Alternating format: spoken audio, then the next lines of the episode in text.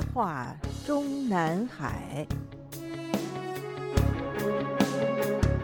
各位听众好，欢迎收听自由亚洲电台的《夜话中南海》栏目，我是节目撰稿人和播讲人高鑫。我们今天所播讲文章的题目是：除了王小红，公安部还有一个习近平嫡系孙正阳。我们在本专栏上周五播出的“二十大上年满六十五岁的王小红不进则退”一文中分析了习近平当局提前把公安部长的位置。由赵克志换成王小红，并非权力斗争，而是人事布局。在省部级中央委员三上四不上和部国级七上八下年龄限制的前提下，今年七月就满六十五岁的王小红，在今年二十大上面临着不进则退的局面，即如果不被内定晋升部国级，都定不能连任中央委员。所以，如果王小红只以公安部党委书记职务进入二十届中央委员会预选名单的话，那么届时的党代表们。也许会质疑他的六十五岁的正省部级封顶年龄，而避免这种可能出现的质疑的最简单办法，当然就是让党代表们明白，他王小红既然提前接替了赵克志的公安部长职务，那么他就是代任部国级，所以限制他的年龄标准不是三上四下，而是七上八下。再者，六十五岁是所有中共非部国级兼任的正省部级领导职务的年龄上限。所谓正省部级领导职务，除了包括地方省委书记、省长以及省政协主席、中央各部委一把手，也包括被内部明文规定为正部长级的中央及国务院部委的常务副职，比如中宣部和中组部的常务副部长，也比如公安部的常务副部长以及两高的第一副职。比如我们过去节目详细介绍过的沈德勇。在年满六十五岁之前晋升部国级的孟遂之后，愤而向习近平政权递了辞呈。二零一八年六月离任最高法之际，沈德勇曾通过最高法全体干警的办公平台发了一份离职告别书，其中一句是：“根据我的诚恳请求。”中央决定提前一年左右的时间免去我在最高人民法院担任的各项职务。沈德勇是一九五四年三月生人，所以如果不是他主动辞职的话，中央组织部按规定结束他的正部长级的一线职务的时间，应该是在他年满六十五岁的同时或者稍晚。再举一个最近的例子，与王小红同样是同年同月生的聂振习，日前刚刚被免去了中共中央宣传部副部长以及国家广播电视总局局长和党组书记的职务，继任人是比他年轻五岁的徐林。虽然聂晨曦依然还是在位的中共十九届中央委员，但仅仅是因为年龄原因，就只能退居二线。与之同理，王小红如果不是赶在年满六十五岁的当口就被赶紧宣布为按常规应该是由国务委员兼任的公安部长职务，那么他在公安部常务部部长和公安部党委书记的岗位上，应该也是和与他自己同龄的聂晨曦一样，现在就被安排退居二线的。既然已经年满或者刚刚年过六十五岁的正省部级年龄上限，但已经被内定赶在当年即将召开的党的全国代表大会换届之时或者之后晋升部国级者，先抢在此人年满六十五岁的当口，让他把一个应该由政治局委员或者国务委员兼任的具体职位占上的例子，最典型的就是前北京市委书记郭金龙。一九四七年七月出生的郭金龙，当年曾在西藏工作过十一年时间，先后担任过中共西藏自治区党委副书记、自治区党委常务副书记、自治区党委书记。仅从他的这段从政经历看，就明白胡锦涛为什么一定要提拔他了。二零一四年底离开西藏回到内地，郭金龙先在安徽省担任了三年左右的省委一把手，然后于二零零七年十一月开始出任北京市市长，时任市委书记。是中共国务院冶金部长出身，与胡锦涛和温家宝同龄的刘奇，当时曾有一篇报道郭金龙的文章，为中国境内境外的众多网媒广为转载，标题为《郭金龙曾悄悄帮胡锦涛处理了一些家事》，说的是2004年郭金龙被胡锦涛安排到老家安徽任省委书记、省人大常委会主任，郭金龙当时帮胡锦涛处理了一些家事。在距胡锦涛的祖籍鸡西县城约十公里的瀛洲乡大坑口村南，有一座古祠，即胡氏宗祠。从1988年就开始是国家级文物保护单位，有专家称之为“中国古祠一绝”。据有关资料显示，在唐代，鸡西出了一个散骑大将军胡密；宋代，出了一个以两害秦桧而名垂青史的监察御史胡顺社。明代出过历史尚书胡复、胡宗宪，清代出了徽墨名家胡开文、红顶商人胡雪岩，近代出了著名学者胡适，当代出了中共国家主席胡锦涛。清末光是胡姓祠堂，鸡西全县就有三十座。目前龙川胡氏宗祠是尚书胡一族的家庙，是其中的佼佼者。胡锦涛从二零零三年开始担任中共党总书记之后。当地政府开始利用胡锦涛的名牌发展旅游业，锦涛故里鸡西大坑口村恢复了文革中被改掉的老名龙川，胡氏宗祠成为龙川胡氏宗祠。从2004年开始，安徽省政府拨款数千万，将鸡西到龙口，也就是大坑口的公路进行了扩建，长12公里、宽8米的黑色路面公路取代了原来只有5米宽的土石公路。当地政府又修缮了村里的两座牌坊。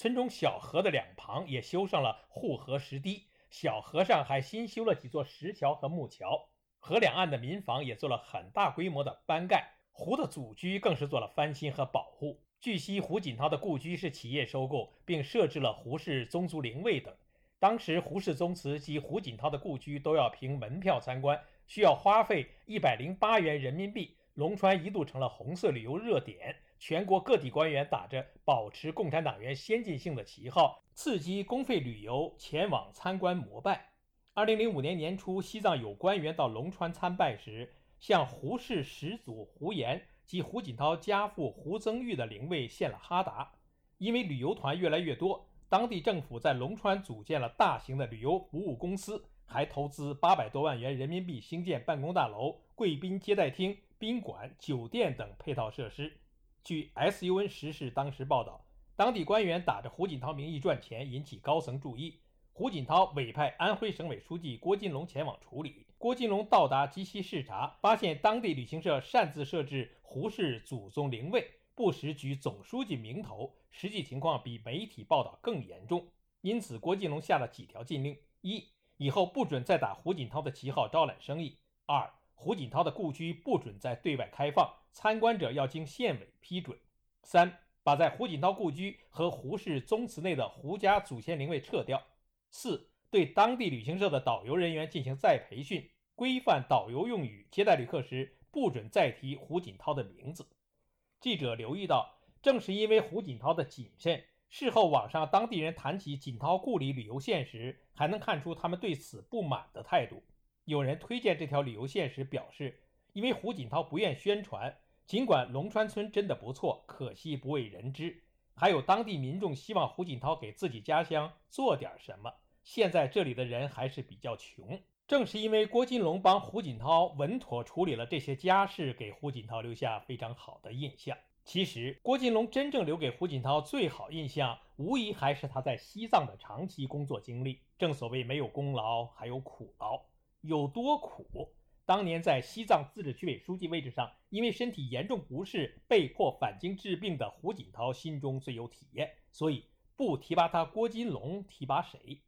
二零一二年七月，时任北京市长郭金龙年满六十五岁，当时的胡锦涛政权于是安排即将在十八大上退位的时任十七届中央政治局委员刘奇，先把北京市委书记的兼职职务交给了郭金龙。以令郭金龙不会在党代会上受到正省部级中央委员三上四下的年龄限制，与现在安排明年三月就会在国委员位置上退休的赵克志赶在今年二十大召开之前，王小红年满六十五岁的当口提前把公安部长职务交给王小红的做法，都是出于同一考量。之后的郭金龙的故事，就是在出任了北京市市委书记职务四个月之后，就在中共十七大上顺利出任了中央委员。紧接着，便在十七届一中全会上当选中央政治局委员，从此以中央政治局委员兼北京市委书记身份工作至中共十九大召开的当年年中。于二零一七年五月，奉命把北京市委书记职务交给了习近平的嫡系，当时连个中央候补委员都不是的蔡奇。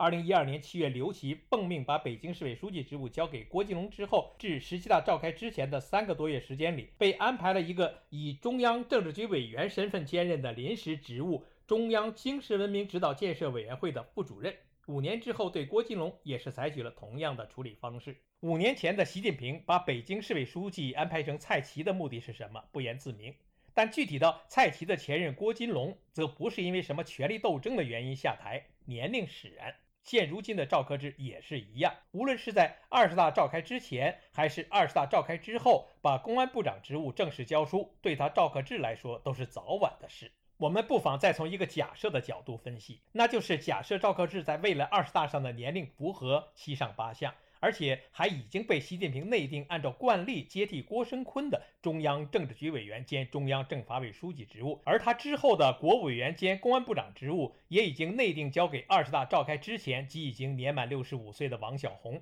那么，中央组织部仍然也会赶在如今的二十大召开之前，王小红年满六十五岁的当口，安排赵克志提前把公安部长职务交给王小红。去年十一月，王小红先接替了赵克志的公安部党委书记职务之后不久，时评人岳山即发表了《北京二十大防反习，习家军铺满公安部》一文，说是王小红的上位是习近平二十大安全的需要。王小红逐步接掌公安部，无疑是中共二十大习近平人马布局的一部分。按照岳山文章的说法，习近平在中共二十大上要打破惯例连任，也没有设接班人，引发的党内怨恨会成为危险因素。这其实是习近平持续强调首要任务是保政治安全的真正原因。中共二十大前，习近平的安保会进一步升级，而王小红就会成为习提高防范的重要身边人。岳山的文章中还列举出了现如今王小红以下的所有公安部领导成员，包括中纪委驻公安部纪检组长孙新阳、副部长杜航伟、部部长兼国家移民管理局局长许甘露、部部长刘钊、部部长林瑞、政治部主任冯岩。部部长陈思源，其中，二零二零年三月从江西省纪委书记调任中纪委驻公安部纪检组长的孙新阳，被岳山的文章说成不但与习近平是陕西富平的同乡。而且与习近平的已故同父异母哥哥习正宁关系匪浅。我们在岳山文章的启发下，辗转向海南方面的知情人士查证到，这个当年为侦办孙立军案被习近平点名调任中纪委驻公安部纪检组组长的孙新阳，